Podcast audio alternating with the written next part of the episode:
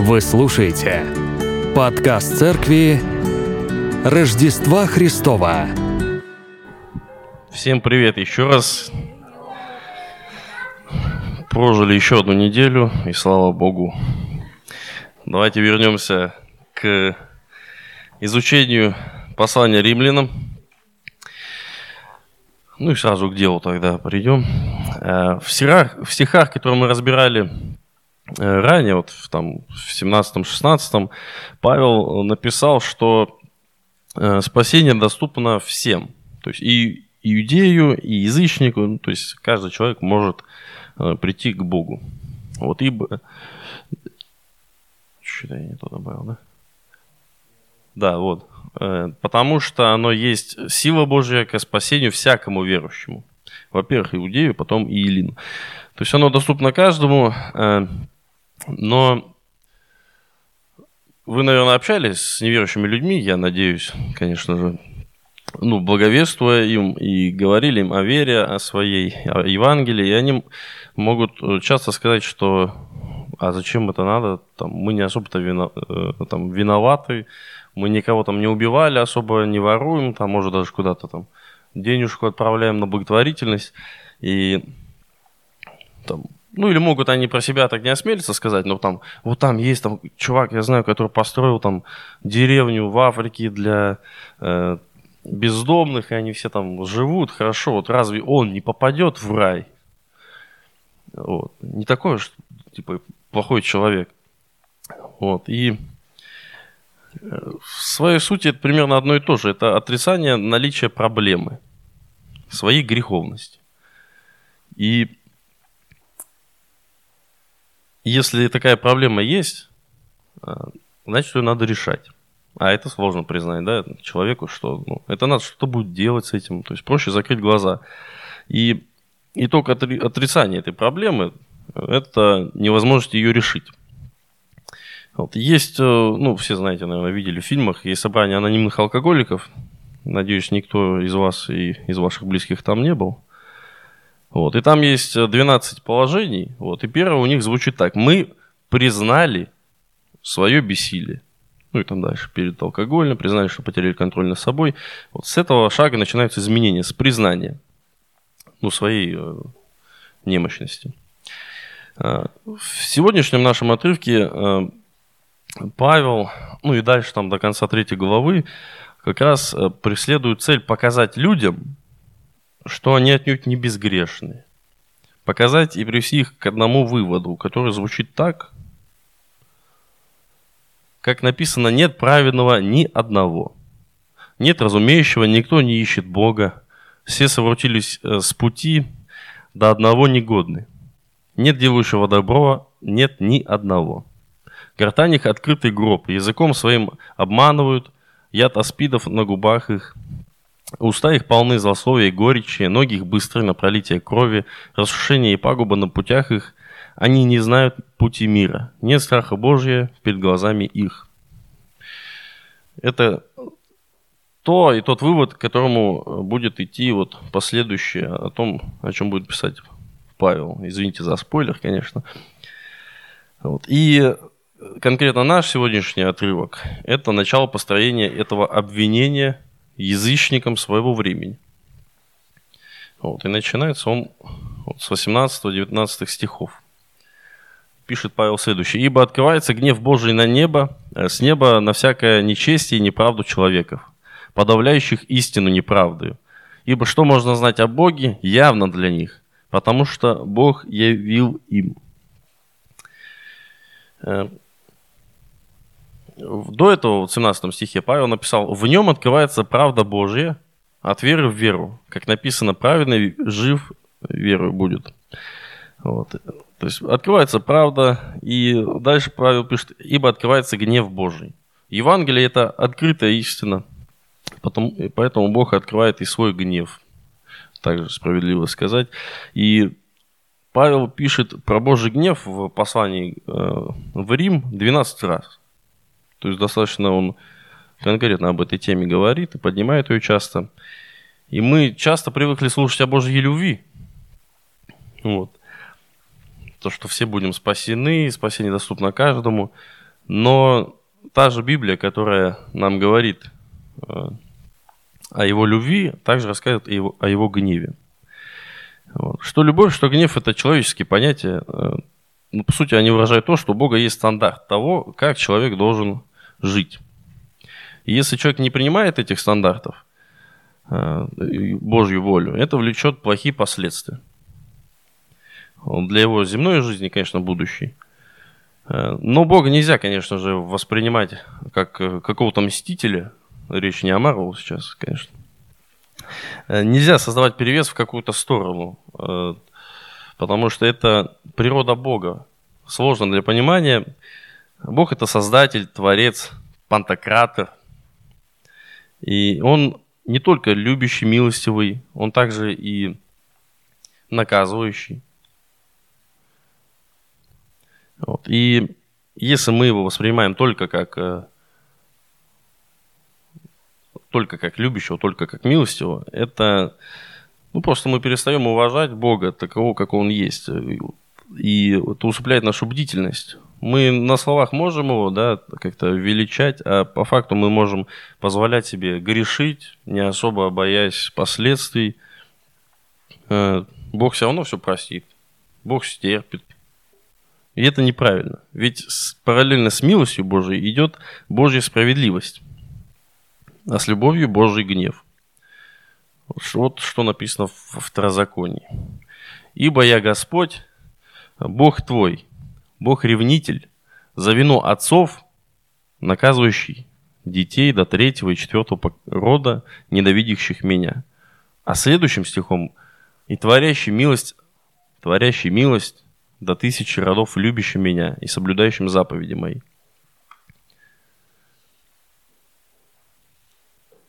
Или можно даже наоборот их поменять местами. Параллельно с милостью идет Божья справедливость, а с любовью Божий гнев. И перед этим великим, любящим, справедливым Богом мы дадим ответ.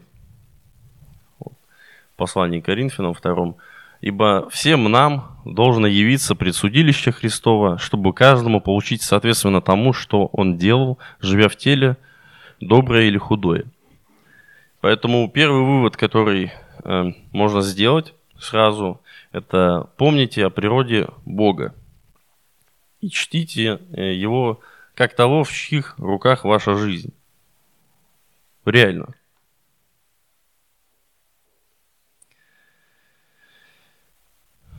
Идем дальше. Павел пишет, на кого и на что открывается Божий гнев. На всякое нечестие и неправду человеков, которые подавляют, попирают истину неправдою. Нечестие здесь – это грехи против Бога, неверие, непослушание. Неправда здесь – это грехи против ближнего. Отсутствие любви, эгоизм. И на людей, которые подавляют истину неправдою. Здесь говорится об осмысленном непринятии Божьей истины, не по неведению, а осознанный отказ. Или когда человек не принимает и еще другим мешает это сделать. Может, какие-нибудь воинствующие атеисты. И тут сразу вспоминается Евангелие от Иоанна 3:16 и далее. «Ибо так возлюбил Бог мир, что отдал Сына Своего Единородного, дабы всякий верующий в Него не погиб, но имел жизнь вечную.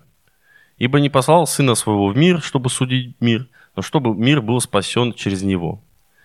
Верующий в Него не судится, а неверующий уже осужден, потому что не уверовал во имя Единородного Сына Божьего. Суд же состоит в том, что свет пришел в мир, но люди более возлюбили тьму». То есть выбрали тьму, нежели свет, потому что дела их были злы, ибо всякий, делающий злое, ненавидит свет и не идет к свету, чтобы не обличались дела его, потому что они злы». То есть вот он, выбор. У них есть выбор. И подавление истины – это как раз когда идет этот отказ или предпринимаются усилия, чтобы другие эту истину не поняли, не приняли, не услышали. Истина здесь – это термин используется и производные от него формы, которые происходят от ветхозаветного эквивалента слова «эмет», означающего «достойный доверия», «надежный» или «верный». Павел использует этот термин в своих посланиях для того, чтобы постоянно направлять читателя, возвращать к Евангелию. То есть это сердцевина его посланий. И вот эту истину Евангелия люди отвергли. Не все, конечно, мы с вами здесь сидим. Любой, кто слышал Евангелие и не принял его, очевидно, отверг его. Да? Кто-то не делает этого явно. Был у меня случай такой, когда в армии я рассказывал о Боге, пытался, и мне кто-то говорил, это не мое. Там, я уже все там, историю от Бытия до Нового Завета все рассказал, там уже думал, покайся. Он такой, не мое. Я просто... Уже там праведный гнев был уже. Не продаешь, не заставишь, так сказать. И кто-то меня слушал, соглашался там, и даже я там какую-то книжку давал, Еропкина, я помню, чувачку одному. И он такой вроде, да, буду читать, буду все это проходить, а потом как-то соскользнул и все. То есть пошел там по своим делам. Затухло, в общем. И... Эти люди услышали от меня, и у них теперь как бы нет шанса. Если Бог спросит, они слышали. Я даже им это сказал разочек там одному, которого как раз отказался. Я сказал, да, бойся. И их ждет осуждение за то, что они не приняли благую весть. Павел здесь пишет немного о другом, о язычниках своего времени. И там были, возможно, и скорее всего, даже те, которые, собственно, эту благую весть еще не услышали. Но Павел пишет, что Бог явил этим людям, которые не слышали Евангелие, не слышали о том, какой Бог. Он пишет, что Бог открылся им. И он пишет, что это все Божья истина, она очевидна для них. И, собственно, мы переходим к следующему стиху нашего отрывка, к 20-му. И он пишет, «Ибо невидимая его вечная сила, его и божество, а создание мира через рассматривание творений видимы, так что они безответны». Заметьте здесь, «Ибо невидимое его через рассматривание творений видимы». Именно потому, что они видимы, то есть их нельзя не увидеть. Поэтому, когда человек как бы не видит, он лжет. Здесь нельзя включить дурачка и сказать, да я что-то там не видел. Это как бы осознанный отказ идет. И Павел пишет, что прекрасно все читается в творении. В творении видно Творца. Через что мы, например, можем увидеть это? Через порядок, через структуру жизни вообще, через ее устройство, там, иерархии живых организмов, пищевые цепочки, да? Через механизм этой микроэволюции, невероятную сложность творения. И, собственно, в нас можно увидеть эту сложность строения. Потому что я где-то видел сравнение, где атеисты якобы смотрят на компьютер. Да? Покажешь атеисту компьютер. Его... Создал кто-то, или он сам мог собраться так? Он говорит, нет, конечно, вы что? Такая сложная вещь, там обрабатывает много информации, там куча процессов исполняет. И давайте положим кучу железяк, прибавим сюда миллиард лет, и он сам соберется. Их вера, если там про макроэволюцию говорить. Но зато они верят, что человек еще сложнее в миллион раз, наверное, чем этот компьютер, может из первородного бульона миллиарды лет назад получиться. Шла ящерица, просто по волшебной палочке стала человеком. Абсурд. И смотря, собственно, на нас и на все окружающее, можно увидеть в этом чью-то руку, ум, великий ум и силу, которая была способна сотворить это. Даже приведу парочку цитат. Пирогов, русский хирург, анатом, пишет: «Я не могу слышать без отвращения ни малейшего намека об отсутствии творческого плана и творческой целесообразности». Вот как раз о чем я говорю, в мироздании. А посему существование верховного разума, а следовательно и верховной творческой воли, я считаю необходимым и неименуемым роковым требованием моего собственного разума. Так, если бы я и хотел теперь не признавать существование Бога, то не мог бы этого сделать, не сойдя с ума. Или, например, Кальвин, физик британский: «Потрясающие доказательства мудрости и благонамерения даны нам. Вся природа свидетельствует о действии свободной воли. И мы видим, что все мы зависим от вечного Господа, Творца». В творении видно Творца. И в этом 20 стихе Павел указывает на три особенности Бога. Это его невидимые атрибуты, его характер, на его вечное могущество, видимое в общем откровении, и его божественная природа, видимая в его действиях и мотивах сотворения мира.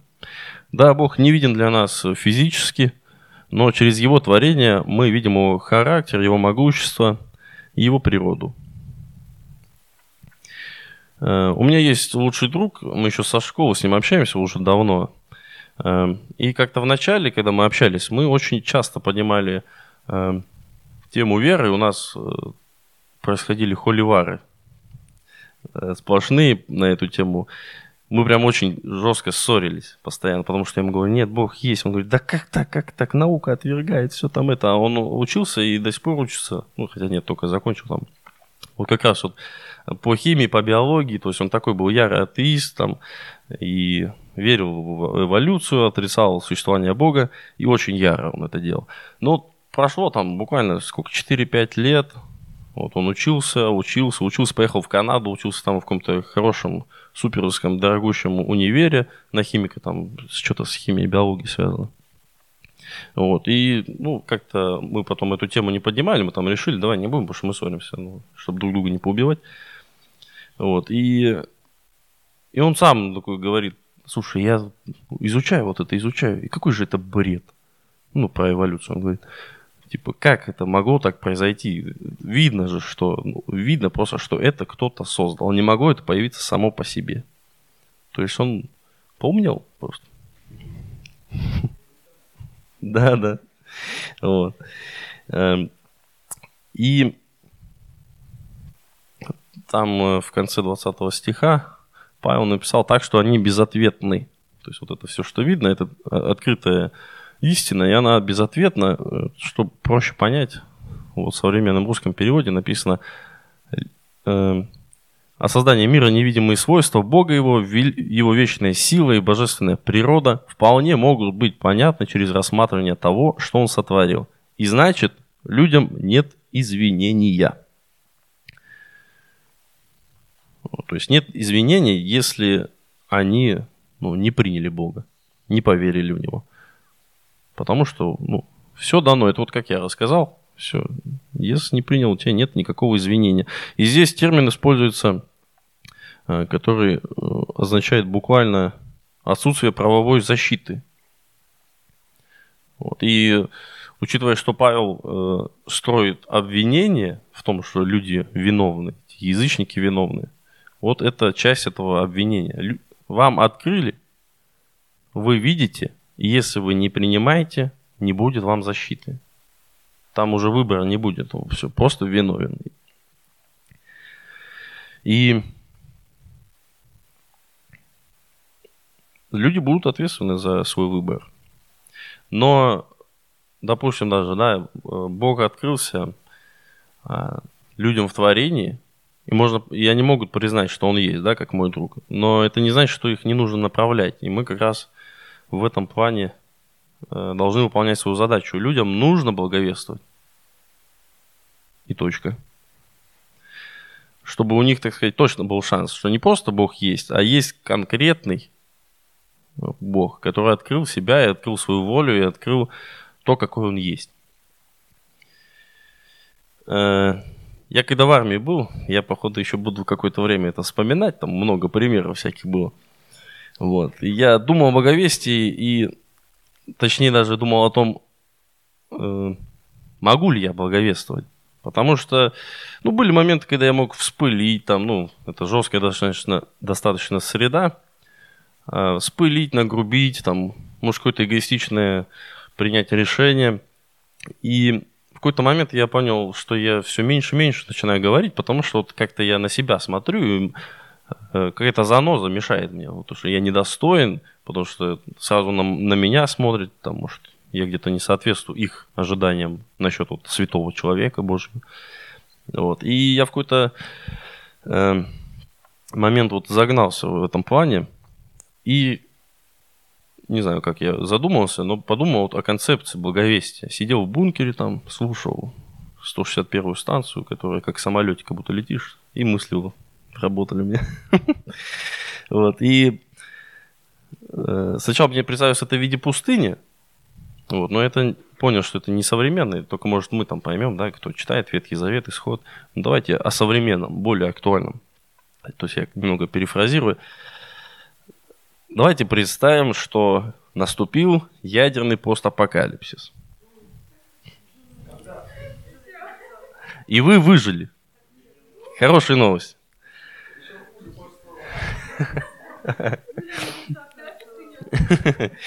Вот. И вы выжили, идете, но не знаете куда. Не знаете, где бомбоубежище находится. Вот. Хочется выжить.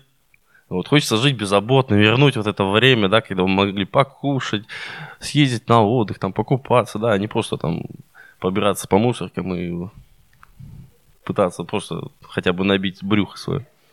Вот. Да, да. Крыс вот этих вот размером с кошку, наверное. И вот и постоянно ищешь в поисках вот чего-то просто поесть, чтобы ну просто не умереть от голода хотя бы, да, там, или еще от чего. Вот. И каким-то образом тебе открывается информация о неком месте, где есть запас продуктов, где есть возможность там высадить деревья, картошку там, и жить, в общем, припевающе. И там на очень долго хватит, и, возможно, даже они там сами себя смогут воспроизводить, эти ресурсы, да, позволят. И, ну, можно, в общем, зажить снова, вернуться к нормальной жизни. Вот. Но, то есть, какое-то сообщение, да, может, по радио там или... И единственное условие, которое вот дал вот этот отправитель, это приди, но, пожалуйста, захвати еще кого-нибудь по пути. Вот, и здесь вообще не стоит вопрос о том, какой ты. Может, у тебя одна нога, там, не знаю, может, у тебя проблемы какие-то со здоровьем, может, ты глупый просто. Ну вот все, тебе дали путь, цель, путь и одно условие – возьми. Без разницы какой-то. Не, конечно, есть там некоторые, да, видите, вот. Могут быть любые дефекты, проблемы, несовершенства, но вы теперь знаете, куда идти. Вот, и если вы по пути людям, которые вы будете встречать, не скажете им про это, они погибнут просто. Поэтому людям нужно благовествовать. Сегодня, завтра и до конца. Даже если мы не идеальны, даже если кто-то не поверил после того, как мы с ним 10 минут поговорили, просто скажите. Потому что мы знаем, куда идти, и потому что Бог сказал нам это сделать. Вот. Идем дальше к 21 стиху. Вот. Люди, которым Бог открыл через творение себя, вот, они, познав Бога через это, не прославили Его как Бога и не возблагодарили, но осуетились в умствованиях своих, и омрачилось несмысленно их сердце. Люди не продвигаются вперед в своем развитие в религиозном плане, но они больше преуспевают в делах зла. Вот, и мы помним из Евангелия от Луки, когда Иисус исцелил прокаженных, только один вернулся ему воздать вот эту благодарность. Давайте прочитаем, вспомним точно. «Идя в Иерусалим, он проходил между Самарию и Галилею. И когда входил он в одно селение, встретил его 10 человек прокаженных, которые остановились вдали и громким голосом говорили: „Иисус, наставник, помилуй нас“». То есть не Иисус подошел к ним, да? Да. Нет, люди там орали, кричали: «Помоги нам!». И он увидел их, жалился: «Пойдите, покажите священникам». И когда они шли, очистились. И только один Видя, что исцелен, возвратился и громким голосом, прославляя Бога, пал ниц к ногам его, благодаря его, и это был самарянин. И тогда Иисус сказал: не 10 ли я исцелил? Где 9 оставшихся? Вот. И это вот как раз люди, это иллюстрация того, как люди, познав или увидев Бога, не прославляют Его, не благодарят. Вот. А этих вообще исцелили, так они все равно не пришли. Еще хуже им будет. Но можно пойти еще дальше. Да, это неправильно, там, не благодарить, не славить Бога, да. Но Павел пишет, что дальше они осуетились в умственных своих, и омрачилось несмысленно их сердце. Это уже следующая стадия. Не просто игнорирование какое-то, а вот уже в минус уход. Осуетиться значит жить жизнью без Бога, пытаться устроить свою жизнь без Бога своими руками, своими силами. И все мысли, цели, мечты в жизни суетных людей о земном благополучии, там, о достижении этого благополучия, там, каких-то, может, других вещей, власти, денег, своими руками. Вот. И это есть вот осуетиться. И продолжает Павел: и омрачилось несмысленное их сердце. Омрачилось — это значит стало неспособно воспринимать в данном контексте, и невозможность воспринимать духовную реальность. Вот на примере физической реальности, возможно, вы видели видео, думал говорить об этом или нет, ну, будем. Вот. Видео с окопом, где наш российский воин запрыгнул в окоп, да, и два украинца такие, ну, там один поляк, один украинец, смотрят на него, не понимают, кто это. Кричат ему: свои, свои. А их там до этого гранаты контузило, похоже. Вот. И они просто не способны понять, перед ними кто. Свой, чужой. Вот. Это стоило им жизни. В конце концов. Вот. И подобно этому, как вот эти военные, как сказать,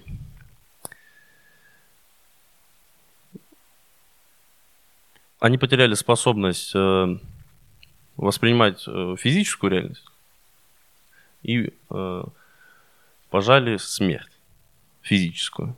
Вот. А подобно этим военным и люди, потерявшие способность воспринимать духовную реальность, пожнут духовную смерть. Вот. Слово «сердце» в данном стихе здесь употребляется в ветхозаветном смысле, обозначая всего человека. Вот. И под ним часто подразумевается заключенная в человеке способность размышлять и чувствовать. Вот, поэтому люди уходят и теряют возможность вообще воспринимать духовную реальность. То есть не просто там они потом у меня будет шанс, они потом уже не смогут и различить, и потом шанса у них никакого не будет, возможно. Если сейчас они, в общем, часики тикают, как говорят. Идем дальше.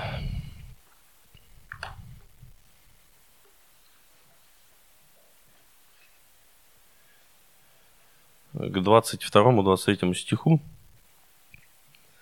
Тут я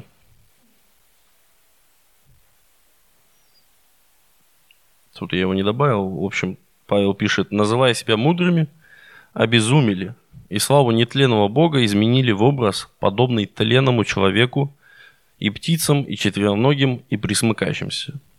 То есть, называя себя мудрыми, обезумели. Что из себя представляет эта мудрость? Ну, спасибо. Человеческая. Проблема ведь в человеческой гордости и чрезмерной убежденности вот, в своих знаниях, в своих собственных силах. И вот в первом послании церкви в Коринфе Павел писал примерно вот о мудрости, частично затрагивая эту тему: «Ибо слово о кресте для погибающих юродство есть, а для спасаемых сила Божья.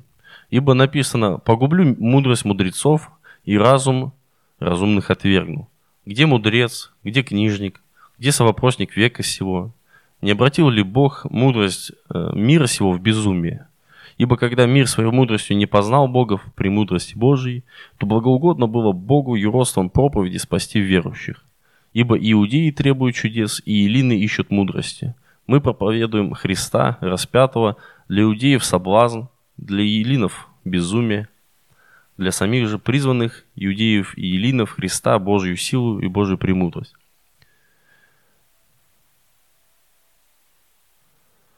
Потому что немудрое Божье премудрее человеков, и немощное Божье сильнее человеков. Посмотрите, братья, кто вы, призванные.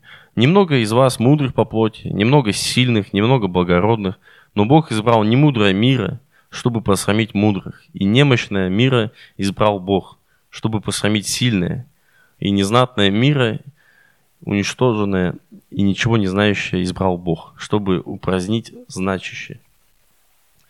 Не знаю, это вот он писал, потому что христиане же в первые века были, наверное, что-то ближе к маргиналам, да, там не особо образованные. Может, он поэтому пишет, ну, вас выбрал Бог, да, вы не супер умные, но поэтому это им знак, что... Ну, вполне, да. Да, но в Риме-то они могли быть разные в этой диаспоре. Ну, там, в общем, может, потом это будет обсудить на домашней группе, например. Вот, и были ли верующие в Риме образованными или ближе к маргиналам? Вот. И в послании к Колоссянам Павел тоже дает предостережение по схожей теме. Смотрите, братья, чтобы кто не увлек вас философию и пустым обольщением, по преданию человеческому, по стихам мира, а не по Христу. И это все нас возвращает к 3 главе Бытие. Но знает Бог, что в день, в который вы вкусите их, откроются глаза ваши, и вы будете как боги, знающие добро и зло. Знание принесло, или точнее, может, жажда знания, жажда вот этой автономии от Бога, оно принесло разделение и осуждение. И люди сами хотят управлять своей жизнью, они хотят быть как боги. Это совершенно не означает, что человеческие знания всегда бесполезны, неверны, но значит, что они не являются и никогда не будут окончательными и всерешающими. Только Бог знает все, и в любом случае Бог знает любого человека больше. И он знает, как лучше, это самое главное. Вот. Называя себя мудрыми, обезумели, и в этом, идя на поводу у собственного упрямого невежества, сотворенные по образу Божьему люди превратили в Бога в земные образы. В Египте в животных, в Персии в силы природы, в Риме и Греции в идолов с человеческими чертами. Ну и, конечно же, Богом избранный народ тоже брал этот дурной пример и тоже в этом периодически мог отличиться в поклонении творению. Вот. Сейчас, конечно, немножко другая реальность. У людей разные замены Бога.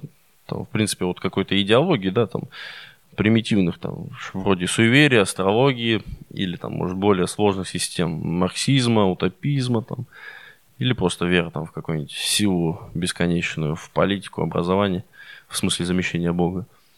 Вот. В древность люди не особо осмеливались признавать, что Бога нет для себя. Сейчас они способны себе говорят, нет Бога. И это безумие. Вот. И в концовке, собственно, антитеза, что Бог нетленный, а творение тленное. И нам надо помнить, что мы всего лишь тленные люди, творение, а не творец. Это неплохо, это просто факт. Вот давайте вспомним первый вывод. Помните о природе Бога. О том, что Он создатель, вседержитель, и мы по сравнению с Ним, ну, мы не боги. Второе, вывод можно сделать. Все мы виновны перед Богом. Это, наверное, даже общий вывод этого отрывка. Мы все виновны, и мы все нуждаемся в нем и его спасении. Вот. Третье, там мы знаем, куда идти. Мы получили свое спасение через веру. Вот. Бог нам открыл, но Он сказал показать путь и другим. И в заключение, помните, какое место мы занимаем в бытие. Мы тленное творение. Давайте помолимся, встанем и будем петь. Господь, великий Творец, всемогущий Бог, Вседержитель, мы виновны, Господь, мы греховные люди, и Ты открыл нам свое спасение, Господь, открыл нам путь, дал нам надежду на спасение, мы просим Тебя, помоги нам не отпасть от Твоего спасения, и помоги нам вести людей также, Господь, к Тебе, делать то, что Ты от нас хочешь, Господь, чтобы мы показали этот путь и другим людям. И остальное, Господь, сделаешь Ты, кого избрал, возьмешь к себе, Господь. Помоги нам быть инструментами Твоими, чтобы ничего нам не мешало в этом, Господь. А если мешало, то мы вдвойне прилагали усилий, Господь, и делали это. Благовествовали и благовествовали, Господь. Спасибо Тебе за Твое спасение, за Твою жертву, за то, что отдал Сына Своего. И сейчас вскоре мы будем причащаться, Господь, помоги нам вспоминать, помоги нам настраивать свое сердце и быть чуткими к Твоему действию, Святой Дух, и работай в нас, и меняй нас, Господь, и давай нам сил, мудрости, Господь, и дерзновения говорить о Тебе, Господь. Аминь.